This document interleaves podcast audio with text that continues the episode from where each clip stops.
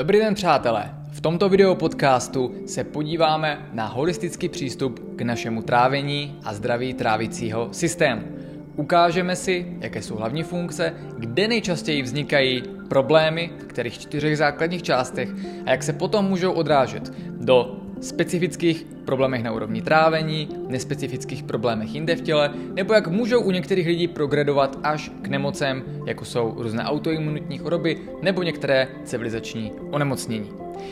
Podíváme se taky na to, jak v rámci performance zaujímáme a, trošku jinou perspektivu k řešení těchto věcí a celého trávení, než se zaujímá jinde, a že vlastně nejde o už celoživotní a nekončící optimalizaci a eliminaci, ale právě o to maximalizovat zdraví svého GIT a trávení a potom si užívat daleko spokojenější život. Tady je Adam Čislík, Performance Lifestyle a vítejte u nového Performance video podcastu.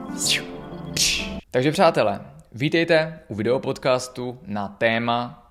holistické perspektivě ke zdraví střeva. Je to téma, které jsme uh, měli vlastně teď o víkendu na Performance univerzitě, kde se tomu věnoval celý víkend. Je to téma, které každý rok tam pravidelně přednášíme a které už tak narostlo, že aktuálně mu věnujeme navazující vlastně víkendy v rámci dvou ročníků Performance Univerzity, takže to, co jsme měli loni a to, co bylo letos, už se značně liší a to tak, abychom pokryli co největší škálu této problematiky. Já osobně jsem se o tuhletu problematiku zdravého trávení a GIT začal zajímat jako o jednu vlastně z prvních oblastí optimalizace zdraví, kdy předtím, že jo, jsem se primárně věnoval tréninku, stravování, přeměně postavy, byl performance training systém. A v určité fázi jsem se sám dostal k tomu, že jsem začal v důsledku toho, že jsem se snažil pořád hodně jíst, že jo, ty a prostě velká jídla, hodně masa, tak jako abych vlastně mohl uregenerovat ty tréninky, tak i když už jsem byl, už to bylo roky potom, co jsem byl v okovech nějakého toho kulturistického stravování, tak i tak jsem se dostal do stavu, že a moje trávení nefungovalo úplně optimálně, co se týče využitelnosti živin. Trpěl jsem sníženou kyselinou chlorovodíkovou v žaludku, trpěl jsem různými senzitivitama a intolerancema, které mi značně omezovaly, co můžu jíst a co ne. A to mě vypravilo na dlouhou a spletitou cestu toho, jak vlastně porozumět tomu, jak funguje náš gastrointestinální systém, naše trávicí soustava a v těch pozdějších letech potom, jak je zdraví vlastně toho GIT, jak to budeme zkráceně označovat, napojeno na další tělesné systémy a naše celkové zdraví. A z toho všeho potom mohla vyvstat tato, řekněme, holistická perspektiva, kdy se nedíváme na obnovu a zdraví GIT a zdravého trávení, to znamená toho procesu zpracování potravy, nedíváme se na ně tedy jenom z pohledu toho samotného střeva a respektive trávicí soustavy, ale díváme se na to v kontextu toho, jak i jiné systémy v těle mohou ovlivňovat GIT a trávení a na druhou stranu, jak může právě narušení v této oblasti na druhou stranu ovlivňovat negativně jiné části těla a způsobovat zdravotní problémy, které si vůbec nemusíme se zdravým střev a GIT spojovat. A jenom pro zvědomění té problematiky, tak naše to, co můžeme označit jako trávicí soustava, tak se skládá ze samotného trávicího traktu, který všichni známe ze základu biologie, že jo, dutiny ústní až po tlusté střevo a vylučovací systém. A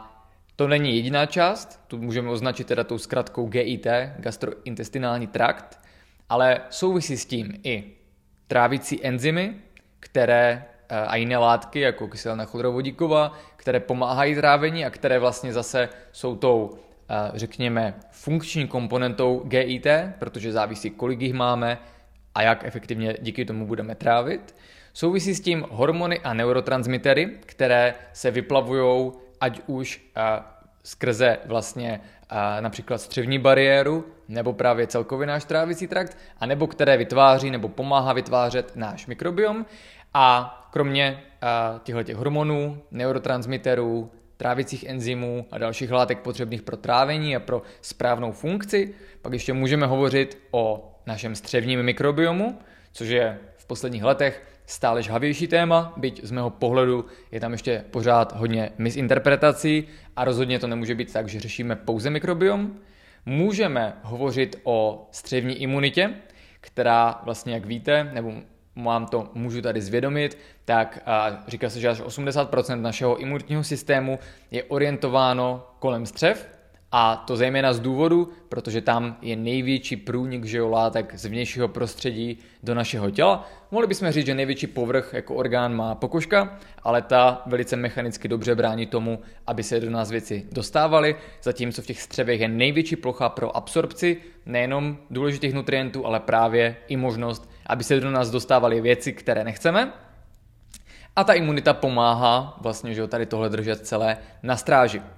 A, takže v rámci toho, té celé trávicí soustavy, toho GIT, o čem se budeme bavit, tak hovoříme nejenom o té struktuře, hovoříme i o e, trávicích enzymech a dalších látkách pro trávení, o neurotransmiterech a hormonech, které tam plní svoji funkci, ať už signální nebo procesní. Hovoříme o střevním mikrobiomu, o střevní imunitě, která je důležitou částí, byť není úplně že jo, spojená přímo s tou strukturou našeho trávení. A v neposlední řadě pak hovoříme o něčem, čemu se říká enterický eh, nervový systém, což je vlastně část naší nervové soustavy periferní, která je situována kolem vlastně našeho GIT a trávicí soustavy a to je někdy nazýváno jako druhý mozek. Jako druhý mozek proto, že těch neuronů, těch synapsí, vlastně ta komplexita, ta inervace vlastně naší trávicí soustavy je tak uh, pestrá a široká, že skutečně svojí komplexností je to druhý nejsložitější systém po našem a, mozku v hlavě. Je zajímavé, že už se potom někdy hovoří i o třetím mozku, který mají chlapi, ne sranda, který máme a, kolem srdce, kde je taky velice pokročilá část naší nervové soustavy. A to, že máme tady tuhle tu nervovou soustavu, ten enterický nervový systém tak bohatě zastoupen kolem vlastně toho gastrointestinálního traktu, je způsobeno tím, že skrze něj potřebujeme velice dobře cítit, na co jak reagujeme. A tahle ta komunikace, že jo, mezi střevem a mozkem, která byla z pohledu klasické vědy objevena až poměrně nedávno, tak intuitivně ji cítíme, můžeme s ní pracovat, můžeme více zvědomovat ty informace, které nám přicházejí a tenhle ten obousměrný systém vlastně, spojení, že jo, mozek a říká se jakoby střevo, ale v podstatě celý gastrointestinální trakt, tak je velice důležitý, protože v rámci něj vlastně nás příroda vybavila k tomu, abychom dokázali reflektovat, jak které potraviny a jídla nám dělají nebo nedělají dobře a co vlastně potřebujeme, jo, kdy tělo vlastně nám skrze tady tyhle ty skrze tu nervovou soustavu a skrze neurotransmitery, které tam probíhají a některé hormony, peptidy a tak dále, tak s náma vlastně komunikuje a docela přesně nám říká za prvé, kolik jídla v daný okamžik potřebujeme sníst, říká nám, a jak jsme sítí nebo ne,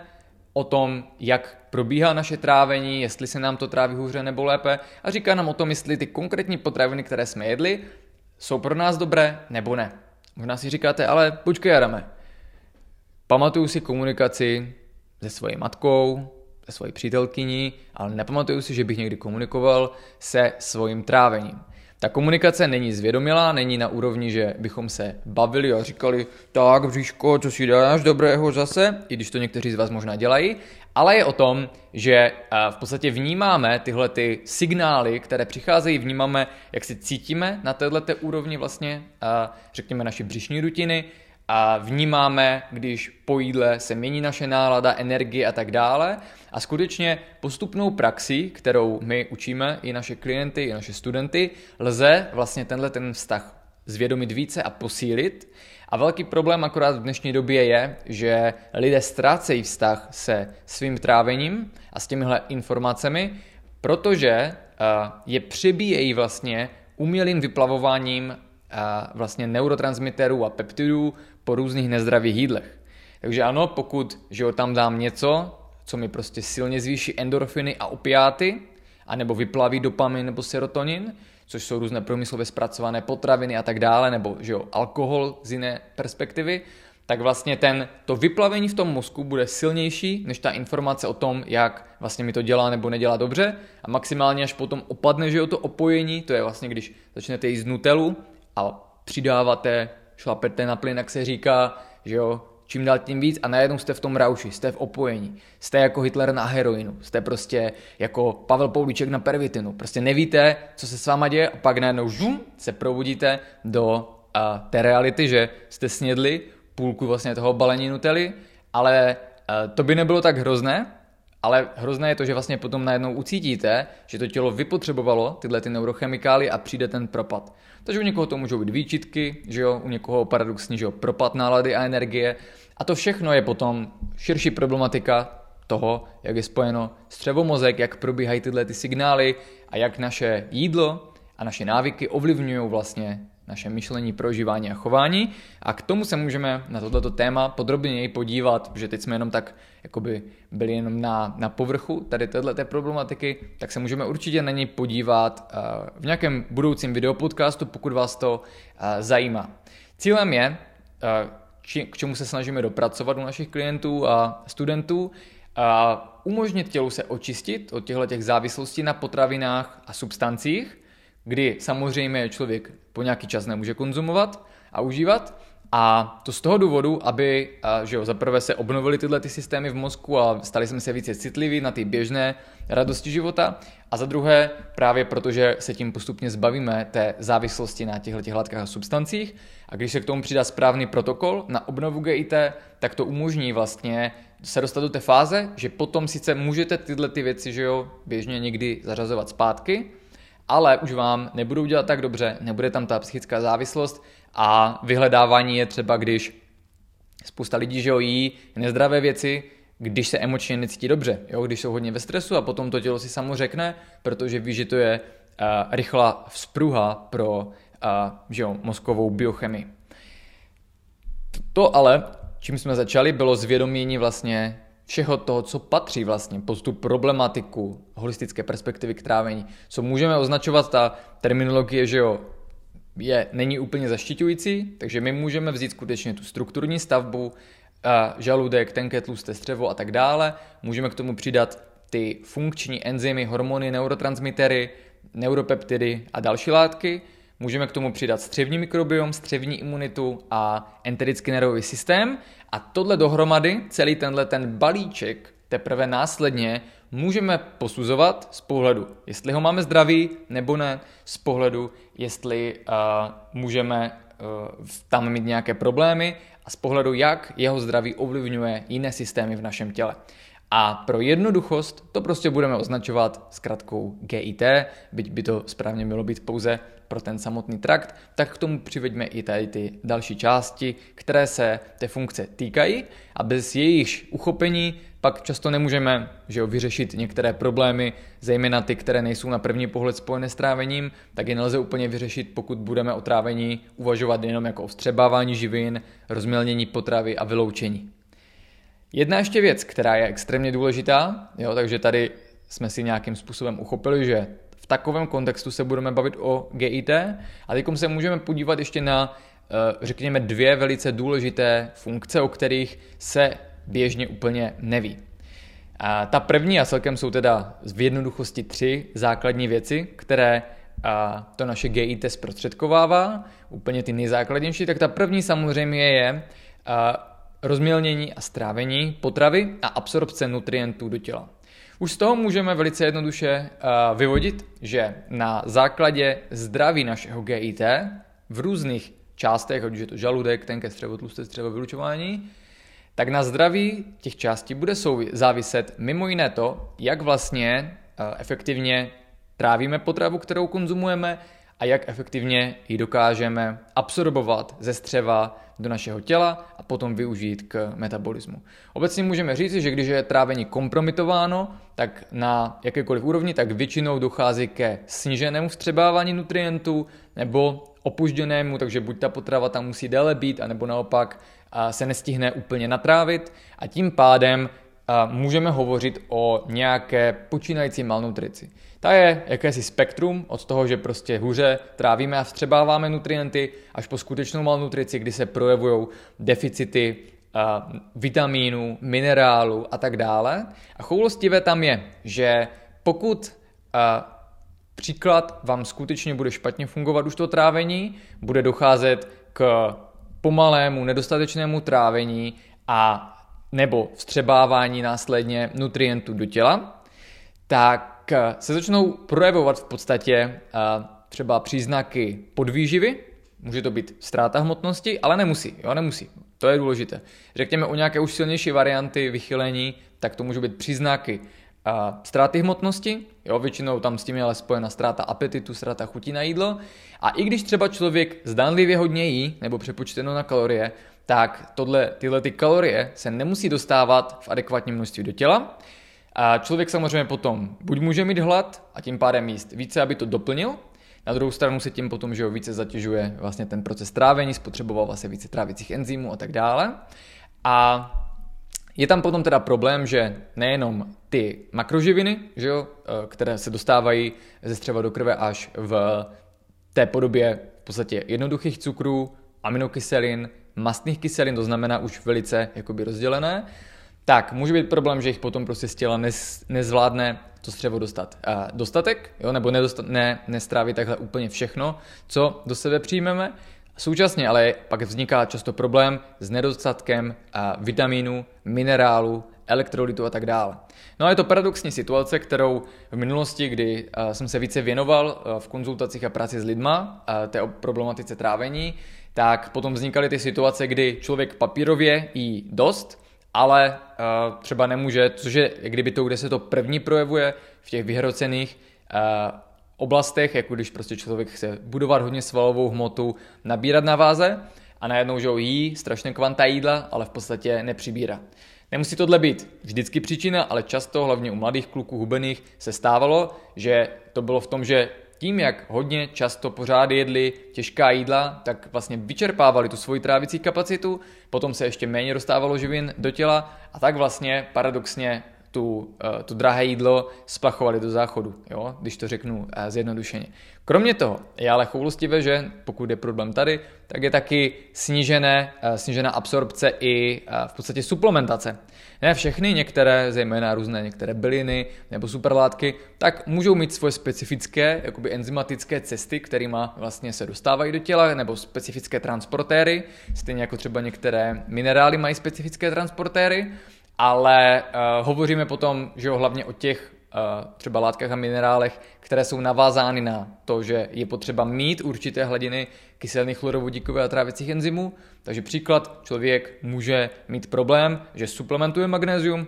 suplementuje ho v nějaké využitelné formě, jako je magnézium bisglycinát, ale protože má kompromitovanou tu absorpci do těla, tak vlastně nedochází k tomu, že by se to magnézium do něj dostávalo dostatečně, jenom vždycky nějaké procento a může se dále projevovat jeho nedostatek magnézia, deficit, kvůli kterého začal to magnézium užívat. To byl třeba i osobně můj příklad. Já jsem si právě tím, že jo, přehnaným stravováním,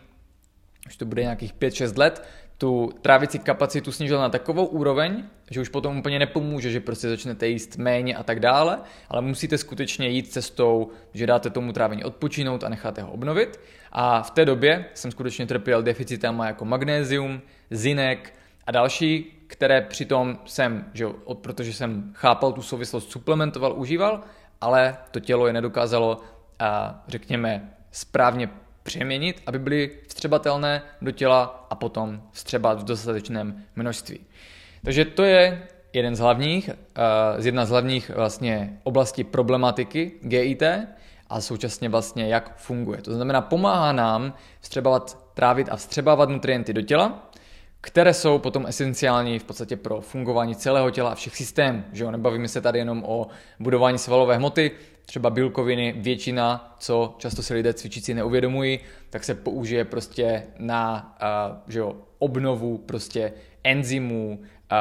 orgánů, buněk, prostě procesní a stavební funkce. A až ta svalová hmota, to nabírání je v podstatě luxus, jo, který si můžeme dovolit až v současné době, když je nadbytek potravy.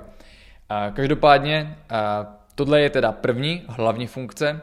našeho GIT systému, trávení a vstřebávání nutrientů, to všichni známe. Co jste úplně nemuseli si uvědomovat je ta problematika, že pokud je v podstatě snížená kapacita trávení nebo narušené GIT, tak se snižuje ta absorpce nutrientů do těla. A potom platí to známé prohlášení, které před už několika dekádami pronesl Charles Poliquin, ale bylo známé už že od různých jiných oblastí a to je, že to není o tom, kolik toho sníte, ale kolik toho reálně dokážete strávit a absorbovat do těla. Takže vždycky ta kapacita trávení je ten hlavně limitující faktor, který vlastně ovlivňuje, kolik toho jídla reálně využijete. Nejvíce se tahle ta problematika potom objevuje u že jo, právě lidí, kteří se snaží nabírat svalovou hmotu a jí až přehnaně hodně a příliš často a tím můžou často to trávení kompromitovat a tu absorpci. Jinak se tyhle ty problémy na téhle úrovni právě můžou objevovat i u lidí, kteří jedí málo, nepřejídají se, ale došli z jiných příčin právě problému toho, že to trávení nefunguje optimálně. Druhým potom hlavním, hlavním účelem našeho GID nebo jeho posláním tak je, co už se ví méně, bránit tomu, aby se špatné věci ze střeva dostávaly do těla. Co myslím tím špatné věci? No jde o to, že některé, řekněme, eh, větší molekulární látky, které můžeme nazývat jako antinutrienty, některé typy proteinů, některé typy vlákniny, některé jiné látky, tak se nedostávají do našeho těla, nemají, nedokáže je naše tělo efektivně rozložit na takovou část, aby se mohly vstřebat a to je dobře, jo? protože pokud by se tam dostali v té nestrávené podobě, tak by mohl být problém, že eh, v podstatě eh, budou silně provokovat imunitu, v lepším případě, v horším případě tam provedou něco, že jo, k čemu nejsou určeny a způsobí nějaké problémy. Eh, současně v našem střevě, kromě těchto těch, řekněme, nestrávených látek nebo molekul, které se nemají dostávat do těla, nebo by pro nás mohly být i nebezpečné, že jo, tak to můžou být různé v podstatě mikroorganismy. Samozřejmě část z nich tam máme, část tvoří že jo, náš vlastně vlastní mikrobiom, ale třeba v tenkém střevě tam je to téměř sterilní, není to úplně sterilní, jsou tam nějaké bakteriální kmeny, ale hovoříme o tom, že s potravou, ať už chceme nebo ne, tak, že jo, často uh, nemáme vždycky úplně čisté ruce, není čistá ta potravina nebo z obchodu a tak dále a dostává se do nás spolu s tím jídlem různé patogenní organismy, nějaké bakterie, nějaké plísně, nějaké kvasinky a, a podobně. A ty vlastně zaprvé by měly být že zničeny už v žaludku kyselinou chlorovodíkovou a ta je taky součástí téhleté obrané funkce. Každopádně by se taky že neměly dostávat do těla.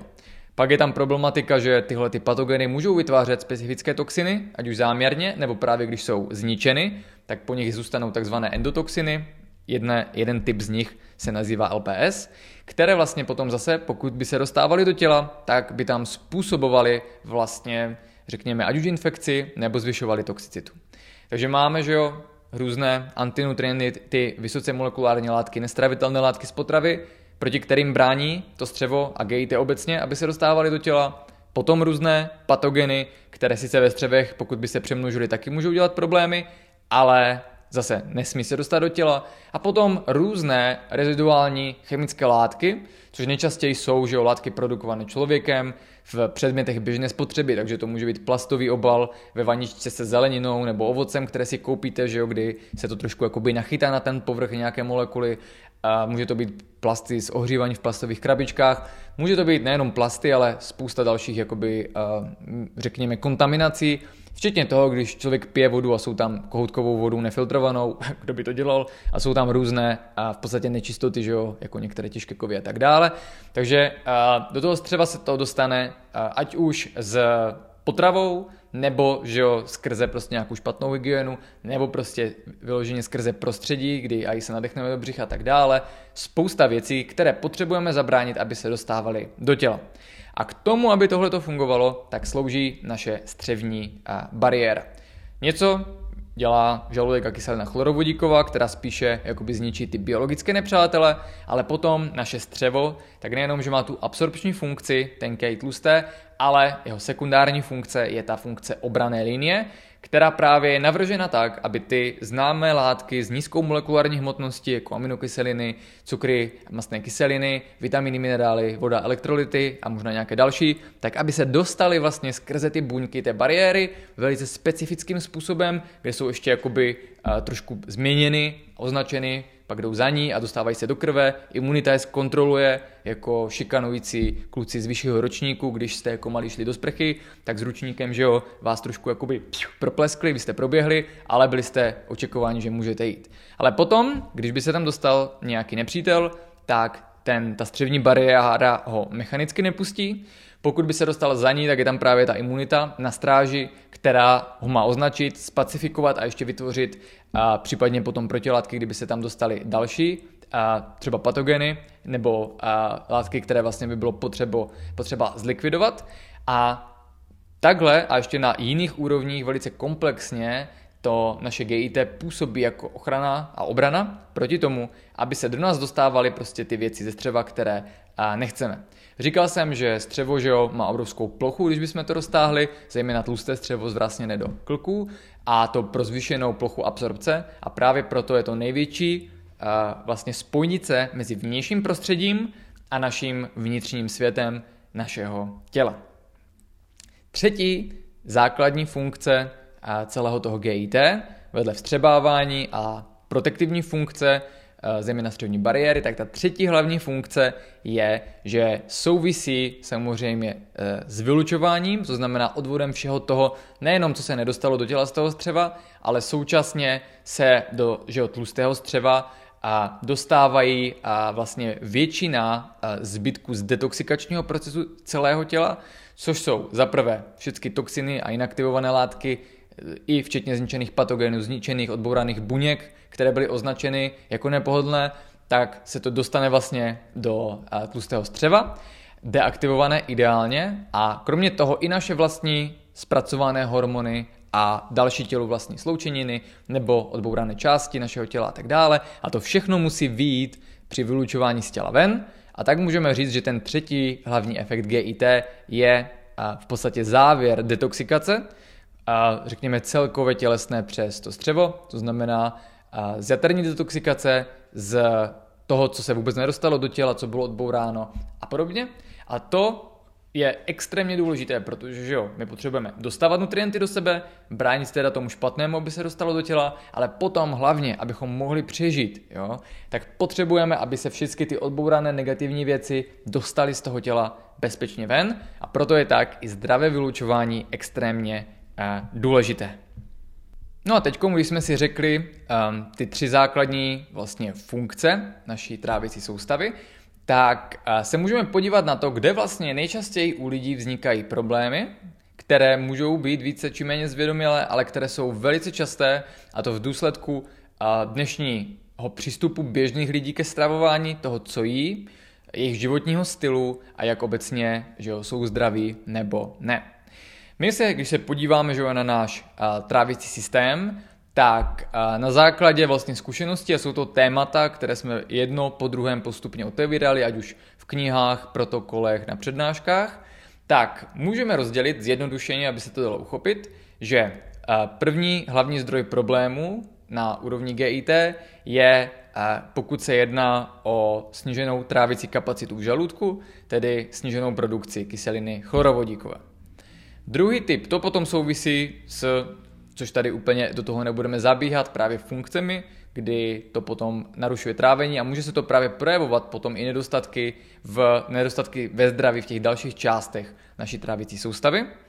A to, tím druhým zdrojem problému je potom právě tenké střevo. Pokud tam dochází k něčemu, co bylo potvrzeno v tisících studiích, že existuje, ale stále se to ještě nedostalo do, řekněme, ambulantní úplně praxe nebo běžného uvažování lidí. A to je, pokud dochází k narušení vlastně té střevní bariéry, což může být řadou způsobů. Ta nejjednodušší je, že prostě tam máme zvýšenou propustnost a můžou se dostávat více ty, řekněme, více molekulární látky do těla. To je potom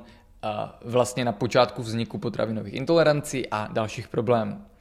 Třetím typem a problémů, které vznikají, jo, nejsou to ještě ty projevy, řekněme, nemusí být manifestní, můžou to být jenom kořenové příčiny jiných problémů v těle, tak třetím typem problému je potom a jsou vlastně spojeny s narušením střevního mikrobiomu, o čem už lidé hovoří častěji, kdy se jedná buď o to, že a, celkově je problém v tom, že člověk má málo některých bakteriálních kmenů, ztrácí se ta diverzita, Může ten problém být v tom, že se v něm usídlili a začaly rozmnožovat některé patogenní bakterie a ty ještě můžou dělat problém přímo v tlustém střevě, pak je to dysbioza, v tenkém střevě, kde v podstatě může prorůstat, ať už i náš eh, zdravý mikrobiom, ale nemá tam co dělat v takovém množství, takže způsobuje problémy, tomu se potom říká SIBO s kratkou, anebo dokonce může být problém s patogeny v žaludku, což je nejčastěji infekce Helicobacter pylori. A to je třetí typ problémů spojený s narušením mikrobiomu, včetně toho, že může docházet k vybíjení mikrobiomu v důsledku dlouhodobě řekněme, malopestré stravy, kdy ten mikrobiom nemá především vlákninu, ale i některé další látky. To se může objevovat na jedné straně u lidí, kteří hodně takovou tu americkou západní vysoce průmyslově zpracovanou dietu, kdy vlastně ten mikrobiom nemá živiny, naše tělo nemá živiny a některé vlastně ty látky a substance v těchto těch junk foodech jsou v podstatě i toxické pro mikrobiom. Na druhé straně to ale může být, jako se s tím mohla setkat řada z vás, i u některých velice striktních dlouhodobých diet,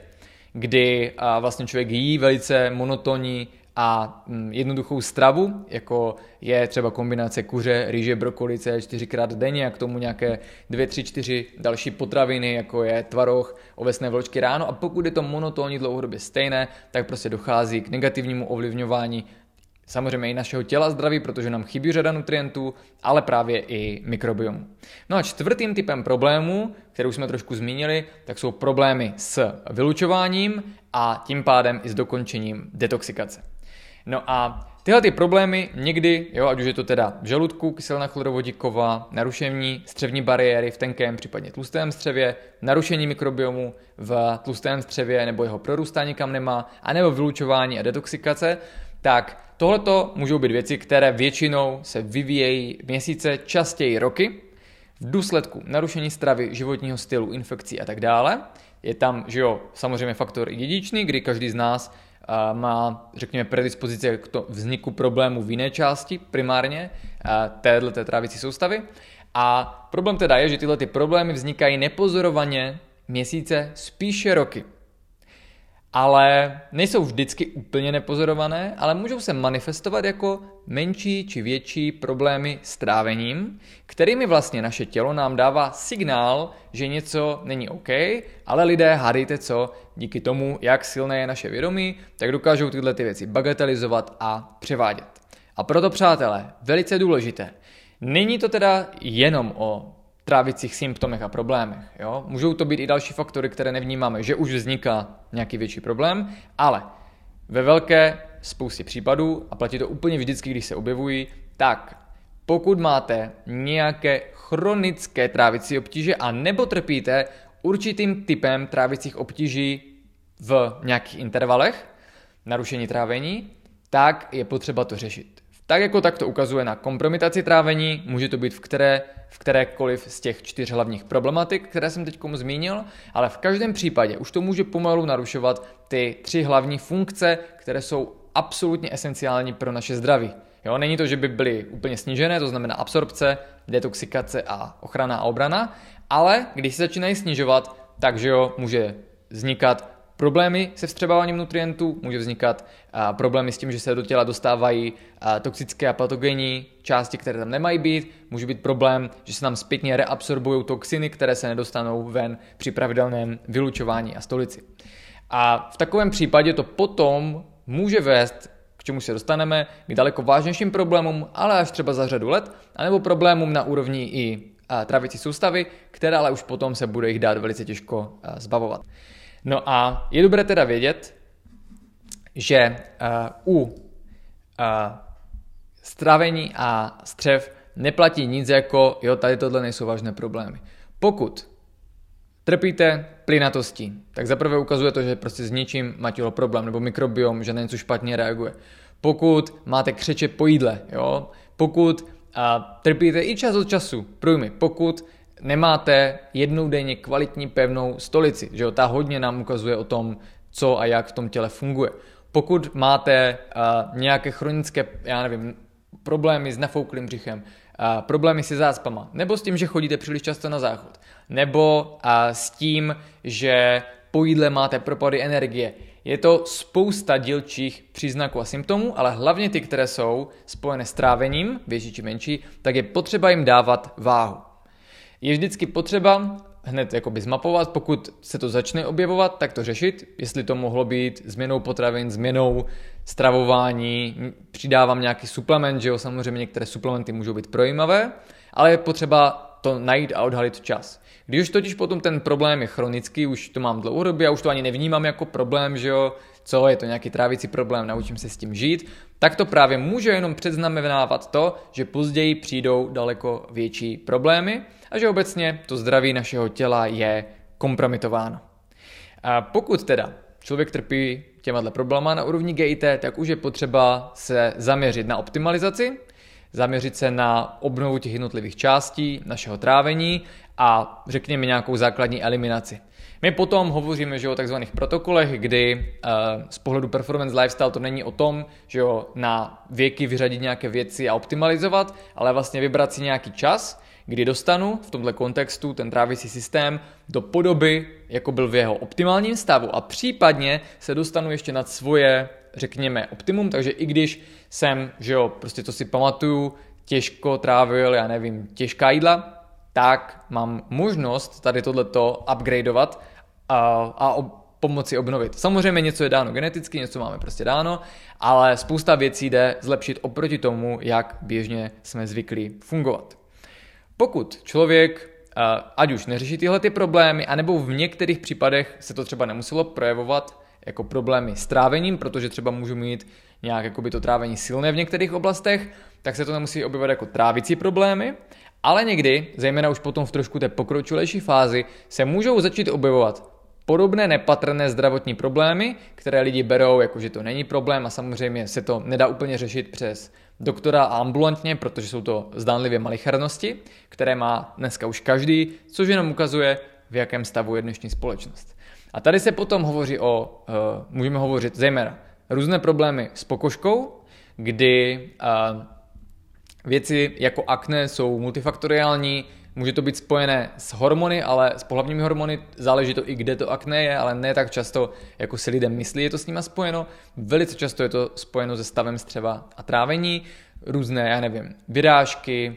skvrny, svědivé věci, exémy a tak dále. Většinou je to holisticky trošku multifaktoriální problém, kdy v důsledku narušení a vlastně zdraví GIT může být přetěžovaná detoxikace, může to znamenat, že obecně, že se mi ta, tenhle ten kožní problém udržuje, do sebe obecně dostávám něco, co provokuje imunitu a co potom se projevuje na pokožce a podobně, ale ve spoustě případů, možná můžeme říct ve většině, je potřeba hledat tu odpověď na úrovni naší trávicí soustavy právě proto, že to je to místo, kde se nejvíce dostávají špatné věci do těla a kdy vlastně máme možnost zalečením střevě, střeva a opravit trávení vlastně potom si pomoci úplně v jiných systémech. Takže můžou to být nějaké zdánlivě malicharné, ale chronické problémy s pokožkou. Uh,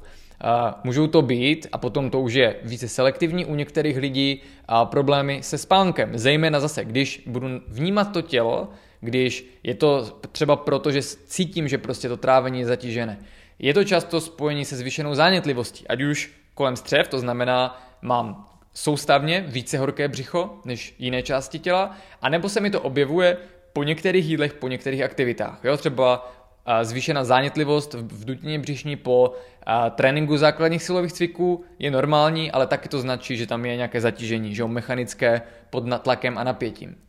A, takže můžou to být takhle problémy se zvýšenou zánětlivostí, především a, že jo, v okolí vlastně, v té břišní dutině, v okolí střev, které můžou i pocitově cítit, ale a, to až jakoby, když je nějaká spíše akutně zvýšenější tam, že jo, ta zánětlivost. Můžou to být a, problémy s takovým tím lehkým zvýšením imunity, jo, že vám jakoby trošku máte takovou chronickou zvýšenou imunitní reakci, to znamená a za prvé, že vodou zalité oči, možná trošku napuchlé, že držíte více vodu v obličeji, a může to být, že vám pořád, jakoby anglicky se to říká running nose, že jo, trošku posmrkáváte, ale přitom to není rýma, ale je to vlastně nějaká reakce. A zase, můžu pozorovat, po kterých potravinách a jídlech se to objevuje. Problém je, že často tyhle ty reakce můžou být opužděné, a někdy to je i hned, pak to ukazuje na už jakoby tu rychlejší imunitní reakci a nějakou intoleranci. Někdy to ale může být opužděné, třeba i 24 hodin, některé reakce a potom se to hůře poukazuje na to, co to bylo. A, takže obecně takovéhle menší větší problémy s pokuškou, s energií, jo,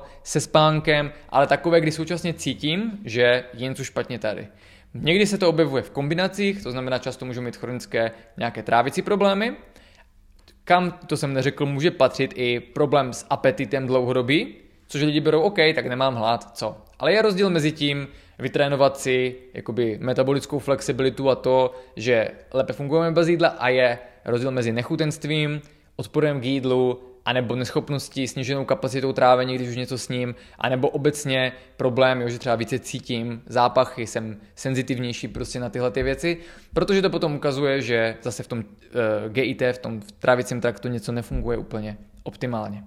Tyhle ty menší, jo, pro, či pro někoho větší problémy, ať už takhle v těle, nebo s trávením, tak vlastně jsou jakousi předzvěstí. Ty trávicí problémy můžou jenom být, že vzniká ten problém, jo. Pokud už je to i v těle, tak už to ukazuje, že už tam dochází k nějakému průniku, kdy už se do toho těla pravděpodobně dostává něco, co by tam být nemělo, skrze kompromitaci uh, té střevní bariéry, která ale může vznikat sama o sobě, nebo v kontextu těch jiných uh, poruch a problémů.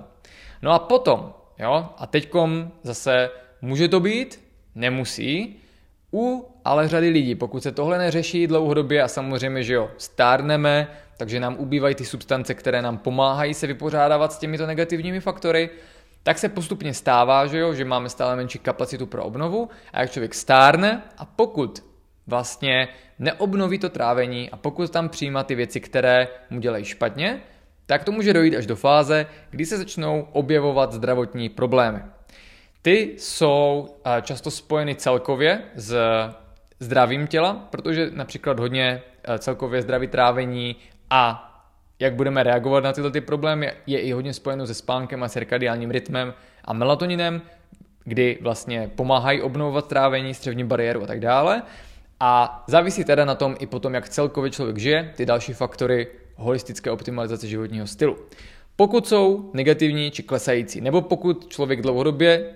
žil, jel na dluh a fungoval špatně a potom, že ho může zdanlivě už dělat věci lépe, ale neznamená to, že se zbaví těchto těch problémů, pokud už tam vznikly. Obecně ty problémy na úrovni střeva a trávení mají tendence zůstávat, i když už potom přejdu k lepšímu stravování, k lepší optimalizaci a je proto cíleně je potom potřeba řešit uh, optimalizaci na úrovni střeva a trávení. Ale pokud, jako to dělá hodně lidí, je neřeším, stárnu, tak postupem času může dojít až ke vzniku Zatímco dříve to bylo až ve stáří, tak dneska je to stále dříve a dříve u lidí a to proto, že s každou další generací jsou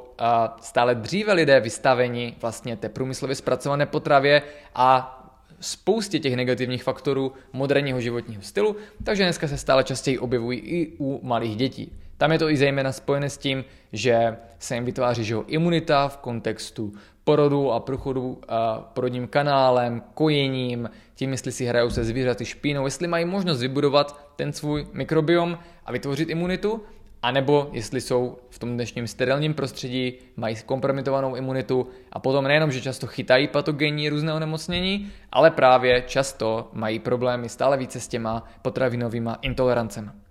No a, a potom ty problémy, které z toho můžou vznikat, můžeme rozdělit zase na ty, které jsou na úrovni střeva a trávení a ty, které jsou jinde v těle. Pokud se bavíme o problémech s příčinou v GIT, tak hovoříme o různých chronických onemocněních a syndromech, kdy ten méně ukotvený, řekněme v běžné praxi e, léčby člověka, je leaky gut syndrom, který většinou potom pozorujeme sekundárně přes jiné příznaky v těle či navázané problémy, kde to propojení přes studie a jsem velice podrobně vysvětloval tady v té knize. Nemoc začíná ve střevech, kde je 450 vědeckých studií, což je malé smítko toho, jsou to jenom ty nejlepší. Je to malé smítko toho, co skutečně k té problematice existuje a to je ještě čtyři roky stará kniha. A mohou vznikat nejčastější ty chronické problémy, tak a různé syndromy, ať je to gut syndrom, může to být, já nevím, histaminová intolerance, to, čemu se říká FODMAP, syndromy jako SIBO, dysbioza, které hodně jsou spojeny s problémy s trávením, příjmem některých potravin, to, že se cítíme po některých jídlech a potravinách hůře. A jsou to ty klasické zašmodrchané GIT syndromy a symptomy, které se velice špatně rozpletají a řeší, protože už potom vznikají přenesené intolerance a tak dále.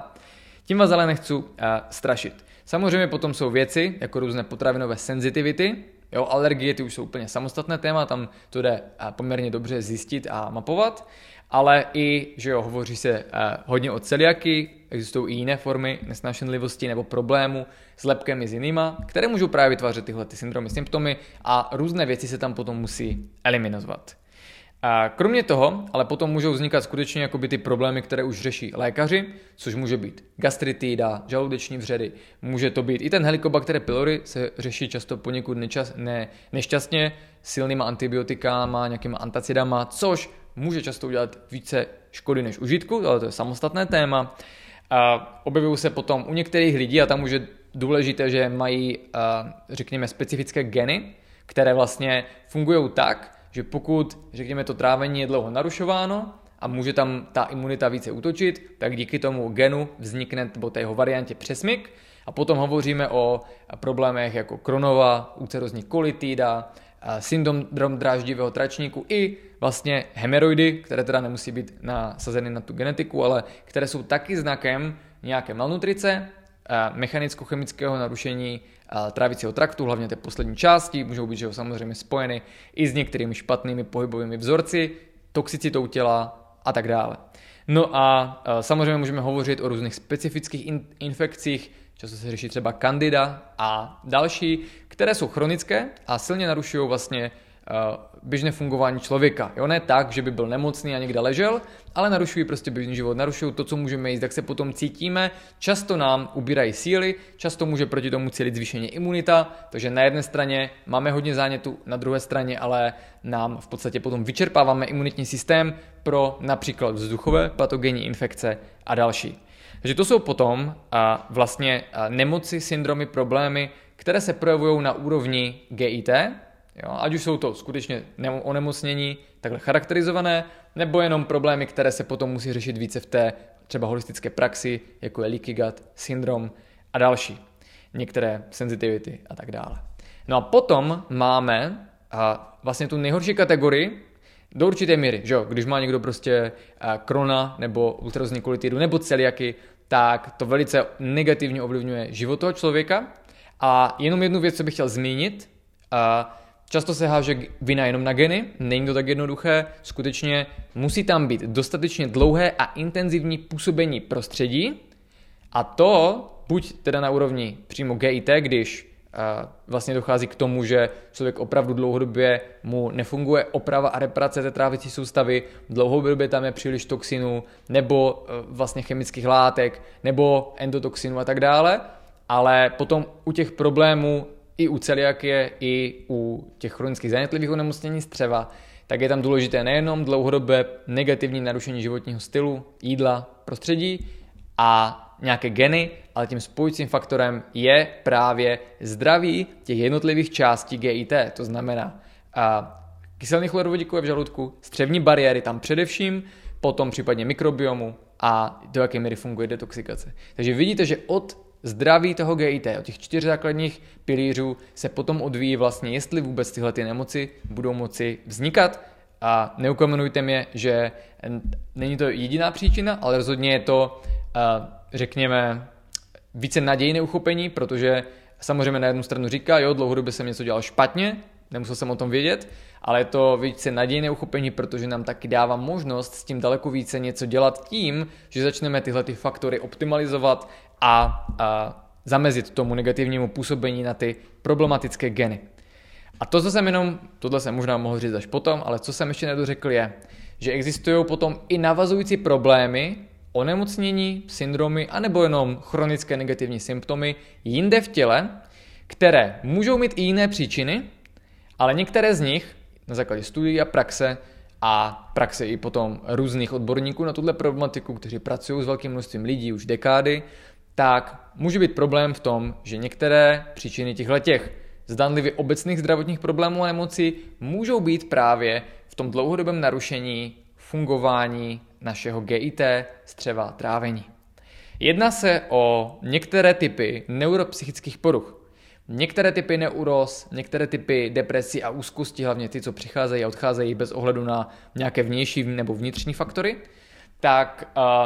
jsou často spojeny s intolerancí některých potravin nebo s autoimunitním nějakým jakoby, uh, útokem vlastně, který tu, reakci může vyvolat. Uh, samozřejmě potom, což můžeme buď řadit mezi menší nebo větší problémy, někdy chronické problémy se spánkem, uh, detoxikaci a vlastně v těch jiných systémech se můžou projevovat. A co se týče potom těch onemocnění, tak uh, jsou to autoimunitní onemocnění, kdy většinou se do toho kontextu dává primárně celiakie. Potom zase v té zmiňované knize je tam velice podrobně ukázáno, jak diabetes typu 1 a autoimunitní ničení e, štítné žlázy, nejenom Hashimoto, jak jsou navázány taky na například to, že vlastně je narušená ta střevní bariéra a do těla se můžou dostávat látky, které tam nemají být, z potravy, nestrávené vysoce molekulárně, už proteiny nebo jiné typy látek, které vlastně potom se navážou na ten problematický gen, udělají takový komplex a v tomto případě se to jmenuje tkáňová transglutamináza a pak umožní, že vlastně ta imunita se snaží ničit nebo zbavovat těchto látek, ale je tam ten přesmyk na naše tkáně a orgány. A u té uh, diabetu typu 1, u autoimunitního ničení štítné žlázy, u neuro některých obtíží spojených současně s narušením GIT, tak je to poměrně dobře prokázáno. Potom uh, stále více se ukazuje, že i u jednotlivých autoimunitních poruch je velkou komponentou právě zdraví GIT a trávení, zase protože uh, se na to jenom musíme dívat z toho pohledu, že nejde o to, že by bylo chronické problémy s trávením, které způsobují autoimunitní onemocnění, ale dívat se na to z pohledu, že pokud je otevřena střevní bariéra, tak ty problematické imunitu provokující látky jakéhokoliv charakteru můžou pronikat do těla a tam vzniká ta autoimunitní reakce tím přesmykem. A existuje dneska už, zatímco u celiakie jsou ty geny HLA-DQ poměrně dobře zmapovány, tak existují jich další typy a varianty, oni se označují číslama, které se potom je možné spojit, že se statisticky významně nebo v nějaké větší než polovině případů často objevují a právě u těch jednotlivých autoimunitních onemocnění a že nám to ukazuje tu provázanost se stavem střevní bariéry, tím, co jíme a co přijímáme do těla a tak dále. Důležité ale je, že opět u těch autoimunitních onemocnění je nejenom faktor genetiky a zdraví střeva a, a vlastně celého GIT, ale zase ten kontext celkového zdraví, jak už jakoby funguju a hlavně co do sebe přijímám, jaké faktory, jo? protože tam tu imunitní reakci můžou provokovat i jiné zdroje provokující chronickou a imunitu,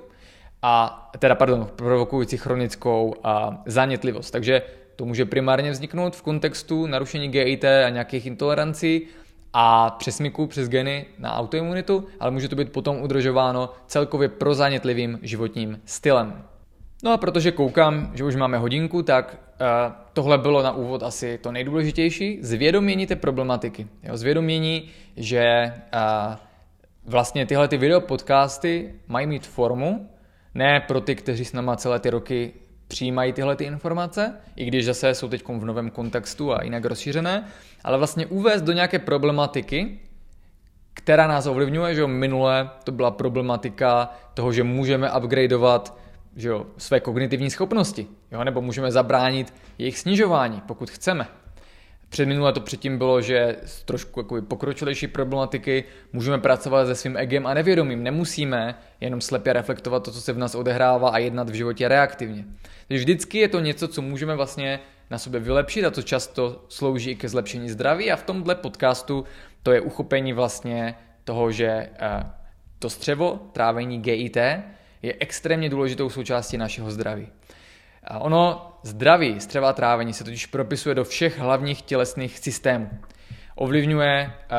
vlastně zpětně, jo, to znamená odtrávení do těla, ovlivňuje prostě tu detoxikaci, ovlivňuje a produkci některých hormonů a neurotransmiterů, ovlivňuje, jak je imunita zatěžována, může ovlivňovat právě spánek, naši psychiku a i spoustu dalších faktorů. A na druhé straně zdraví našeho těla, což je potom ta holistická perspektiva. Jo, my nemůžeme ty problémy hledat jenom na úrovni trávení, to znamená, myslím tím příčiny těch problémů. Často, častým nešvarem je, že pokud už někdo řeší tyhle ty buď chronické problémy s trávením, nebo narušení v těch čtyřech základních systémech, žaludek, střevo, mikrobiom, vylučování, tak pokud už to někdo řeší, například z pohledu nějaké funkční výživy, tak může být problém, že nezahrnuje do svého uvažování tu problematiku, jak v prvé řadě zdraví trávení a GIT a střeva je odrazem zdraví celkového těla a to je ta holistická perspektiva. Takže například víme, že pro správnou fungování, opravu střeva, střevní bariéry je extrémně důležitý střevní melatonin, kterého je snad 300 krát více než epifizárního pineálního melatoninu, který jehož vyplavování je pravděpodobně částečně navázáno na cirkadiální rytmus, ale nesouvisí s tím, že by to byl melatonin z epifyzy, který se dostane do střeva. Je tam extrémně důležitý pro opravu a pro obnovu a proto například z té holistické perspektivy jako jeden faktor, který můžeme vybrat, je extrémně důležitý ten cirkadiální rytmus a vlastně lifestyle nastavený tak, aby se maximalizovalo vyplavování a melatoninu. A stejně tak potom bychom mohli do dalších asi 10 nebo 12 úrovní fungování našeho těla, které ovlivňují zdraví našeho trávení. A co tím chci říct je, je, že opět se dostáváme k tomu, že nějaká ta celková optimalizace životního stylu, ty základní vlastně pilíře, jako třeba představujeme v holistickém protokolu, tak jsou opravdu potřeba pro všechny ty oblasti, které budeme probírat, protože vlastně dělají tu první základní práci. Zajistí, že člověk jí, spí, rehydratuje, a spousta dalších faktorů, je jich tam celkem 12 tuším, aby vlastně holisticky to pozitivně působilo na ty hlavní systémy, jako je v tomhle, systém, jako je v tomhle kontextu uh, trávení a zdraví GIT.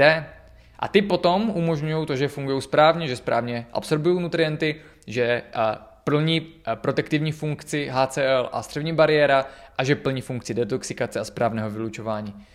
Ale pokud už člověk má nějaké menší či větší problémy, anebo jako většina lidí prostě dělá ústupky, že jo, v tom životním stylu, tak je možné, že některé části už jsou lehce kompromitovány. U některých z vás se to může projevovat jako právě nějaké lehké trávicí problémy, u některých z vás se to může projevovat a, jako ty problémy jinde v těle, pokuška, trošku zánětlivost, a jedoucí nos a tak dále, které dlouhodobě řešíte, říkáte si, čím to optimalizovat, už dělám ty základy životního stylu, optimalizace, pořád to mám. A v takovém případě, a stejně jako v případě, kdy už máte nějaké problémy chronické strávením a další, tak je tady perspektiva, kterou bych vám chtěl představit na závěr tohohle podcastu, videa. A to je, že z hlediska nějaké mojí filozofie, kterou jsem si osvojil už před těma, nevím, pěti, šesti rokama, když jsem sám tohleto poprvé objevoval a procházel tím, tak jde v podstatě o to, že ty tradiční přístupy hovoří o tom, že by člověk měl eliminovat nějaké skupiny potravin, nejíst je a případně, že jo, tím vlastně neustále kontrolovat, že jí stoprocentně dobře. To z mého pohledu není úplně udržitelná ani nejlepší perspektiva. Z mého nebo řekněme našeho performance pohledu tak je mnohem efektivnější, když člověk vyvine cílené úsilí k tomu, aby ty jednotlivé části GIT obnovil. Jo? Ať už se týká uh, produkce trávicích hormonů a šťav, ať už se týká uh, střevní bariéry, ať už se týká obnovení mikrobiomu, ob, uh, podpora a obnovení vylučování, tak je efektivnější, pokud člověk se cíleně zaměří v, řekněme, na úrovni pro běžnou veřejnost jeden, dva měsíce. Pokud už má někdo pokročilejší problémy, tak to může trvat půl roku, rok, ale je to nějaká omezená doba. Zaměří se na obnovu zdraví trávení GIT a současně během toho samozřejmě provede nějakou eliminaci. Eliminace znamená vyřadit určité potraviny či skupiny potravin. Ten rozdíl teda je, že zatímco běžně člověk může potom zjistit, jo, tyhle ty potraviny mi nedělají dobře, mám skryté intolerance, sensitivity a tak dále, což ale není reflexe všeho, že může mít nějaké patogenní infekce ve střevech a další problémy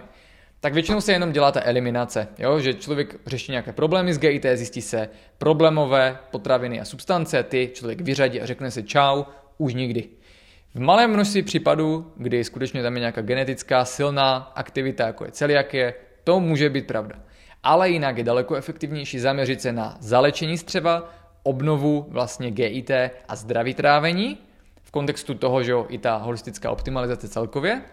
A během toho vyřazuju ty hlavní problematické potraviny, ale potom vlastně tím, že zamezím tomu kontaktu mezi tělem a tím, co mám ve střevech, tak mám daleko svobodněji a často se ukáže, že člověk samozřejmě ne, že by se vrátil k nějakému prasackému jedení, ale my potom v rámci toho, jak my dodržujeme performance lifestyle, tak můžete si prostě dát cokoliv. Ano, vím prostě, že když budu tohle dávat příliš často, příliš hodně, tak mi to zase bude dělat špatně, ty problémy si začnou vracet, ale je to potom o tom, že skutečně zdravý jedinec, který ne LP jenom na prevenci, že by eliminoval nějaké potraviny nebo neustále suplementoval něco na trávení, tak cílem performance lifestyle perspektivy je budovat radiální zdraví. A radiální zdraví spočívá v tom, že byste měli být schopni sníst prostě něco nárazově hnusného, těžkostravitelného a zvládnout to. Silné trávení se nepozná tak, a zdravý GIT, že musíte našlapovat po špičkách jako slon v porcelánu a dávat si bacha, jestli někde nebude nějaký antinutrient nebo chemikálie, ale cílem je postavit to trávení a funkci GIT na takovou úroveň, že se zvládne s tím vypořádat, protože na rozdíl od běžných lidí, kteří mají trávení kompromitováno, tak vy ho mít kompromitováno nebudete. No a my s tímhle potom pracujeme a, a učíme, přednáším na řadě úrovní, kdy pro třeba potom naší praxi, pro konzultace, tak máme snad nějakých 12 nebo 15 různých protokolů. Podle typu problému, podle toho, co je potřeba řešit, to se musí zjistit. Máme potom nějaké pokročilejší protokoly, jako jsou v té knize Nému začíná ve střevech, které ale reflektují e, zejména problematiku obnovy mikrobiomu a střevní bariéry. Ale potom uh, nově máme v podstatě protokol, který uh, jsem mě napadlo udělat na základě právě toho, že spousta lidí řeší uh, menší či větší problémy s trávením, či jinde v těle s tím spojené. Není to úplně na řešení přímo jakoby přes nějaké pokročilé protokoly, ale chtělo to něco na takovou, řekněme, celkovou obnovu zdraví trávení a GIT. Bude to základní protokol holistické optimalizace zdraví GIT a trávení, extrémně dlouhý název, možná ho zkrátíme na nějakou zkratku, třeba GUT protokol, uvidíme. A v jeho, v jeho aplikaci, při jeho aplikaci, která je určena úplně pro všechny, tak je v podstatě cílem optimalizovat současně ty čtyři základní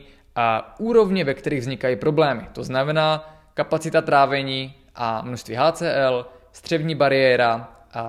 s tím připojená eliminační dieta, obnovení mikrobiomu, obnovení vylučování detoxikace v jednom balíčku 4 až 8 týdnů u, řekněme, zdánlivě zdravého člověka nebo u zdravého člověka, u kohokoliv, kdo i dlouhodobě optimalizuje celkově své zdraví. A na základě toho vlastně uděláte tu potřebnou obnovu a ochranu a vlastně maximalizujete kapacitu trávení, eh, kapacitu nebo schopnost eh, té ochrany před vstupem patogenu, mikrobiom a vylučování. No a tenhle ten protokol by měl sloužit k tomu, že zaprvé, pokud člověk uh, se stravuje normálně a žije a zařadí ho, tak ucítí vždycky zlepšení. Enormní. Může ho zařadit samostatně, může si prvně udělat i celkovou optimalizaci uh, holistickou životního stylu. Pokud jste našimi dlouhodobými klienty, tak stejně je ten protokol dobré udělat například jednou ročně na jeden až dva měsíce a tím vlastně každý rok udělat jakousi obnovu či jarní úklid vlastně trávení a trávicí soustavy. Chápete už, že možná bude ideální udělat to teď na jaře. Ono je to totiž dobré udělat po zimě, kde to, že obecně jsme oslabení a většinou jíme náročnější potraviny na trávení, pokud se stravujete sezóně. Takže je to vlastně nový koncept, který ale já osobně užívám dlouhé roky a to nejenom z hlediska obnovy trávení, ale právě i jiných systémů, kdy prostě jednou ročně si uděláte takovýhle, řekněme, specializační protokol, který není určen až když mám problémy, i když u běžného člověka pomůže enormně i tam, ale je určen právě k tomu udržovat tyhle ty systémy na maximum. V tomhle případě trávení a GIT. A to i proto, že nikdo z nás nejí dokonale, děláme ústupky, žijeme v moderním světě, dostávají se do nás věci, o kterých ani nevíme a je proto dobré se někdy zaměřit na maximalizaci trávicí kapacity a obnovit těch čtyř částí našeho gastrointestinálního traktu, abychom potom současně s tím pocítíte a vlastně obnovu energie, obnovu, že zmizí ta zánětlivost, některé menší problémy, něco, co už jste si brali jako, že je prostě norma, jo? že budete se cítit o stupeň lépe. A je potom zajímavé, že, a, že jo, můžeme řešit, že se chceme cítit lépe a být zdravější, můžeme to řešit z různých úhlů pohledu, ale vlastně to trávení tím, jak je to GIT napojeno na vlastně celkové zdraví, tak prostě cítíte potom tu změnu. Takže je to koncept, který je určitě e, zajímavé uchopit a tenhle ten trávicí protokol, až vyjde, tak najdete pod linkem, který bude v komentáři nebo v popisu podcastu. To jenom teda na závěr. Jinak určitě to nemělo sloužit k tomu, abych tady představil nějaké problematiku a řekl, hele, máme jediné možné řešení. Já věřím, že pokud chcete jít jinou cestou, jiným přístupem, jiným směrem, tak najdete ať už na internetu nebo v knihách spoustu postupů, něco usítíte lépe, něco hůře, klidně vyzkoušejte a uvidíte sami. To hlavní, co by mělo být, je, že budete uvažovat o tom, a že skutečně i malé problémy můžou být začátkem něčeho mnohem většího a minimálně ukazují na to, že nejsme úplně ve svém maximu. Že mi můžou vadit některé potraviny, jo, některé jídla, a proto je důležité navázat vztah se svým trávením a vnímat vlastně, jak na co reaguji. Vnímat, po čem mám nějakou zánětlivou reakci, po čem se necítím dobře, po čem mi chybí energie. A aktivovat své vědomí na tu úroveň, že nebudete jako většina lidí žít v nějaké pseudohypnoze podvědomě a tyhle ty věci ignorovat a jenom jet za nějakýma dopaminovými stimulama a nějakou excitací, že jo? Ale důležité je vrátit se zpátky k sobě,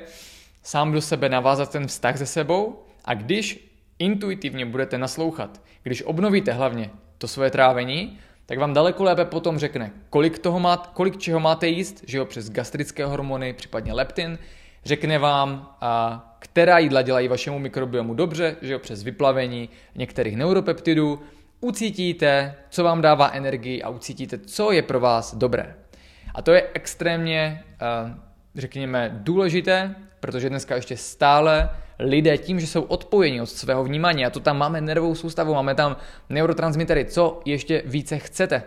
tak tím, že jsou lidé od sebe odpojení, tak potom, že jo, jdou cestou drahých genetických testů, eh, vyšetření mikrobiomu a stolice, eh, extrémně, že jo, ať už levnýma, ale nepříliš funkčníma testama na intolerance, nebo těma pokročilýma. A ano, když už potom někdo řeší skutečně jakoby problém, už to nechal dojít tak daleko, že už má skutečně různé uh, negativní onemocnění, syndromy s tím spojené, tak už to může být potřeba, protože tam už každá chyba může stát hodně. Jo? Z hlediska zdraví, z hlediska vynaloženého úsilí, jak se člověk cítí, tak tam může potřeba postupovat opatrněji. Ale proto je daleko efektivnější prostě obecně se starat o sebe, vnímat, co mi dělá dobře a co ne. A dneska už jsme v tomhle daleko, nebo společnost je daleko liberálnější. Dříve byl problém, že jo, pro evoluci se tady hodně dostali nezdravé potraviny a a junk food, potom každý jedl všechno, jedli se nějaké recepty, pak se začaly jíst moderní recepty a tak dále, kvalita potravin jde dolů, že jo, v supermarketech je to stále horší, snižuje se množství nutrientů, zvyšuje se množství toho, co tam v tom nechceme, jako jsou různé pesticidy, prostě plasty a tak dále. A v kontextu toho je naše GIT a trávení stále více vystaveno stresu, diskomfortu, je stále více zatěžováno i s tím, že lidé začali více a častěji jíst, hůře spí, a tak dále. No a díky tomu se prostě musíme trošku zabývat, co se v tom našem střevě a bříšku děje. Takže já doufám, že pokud jste vydrželi tenhle podcast až do konce, tak uh, jste sami na sebe pišní, že jo, protože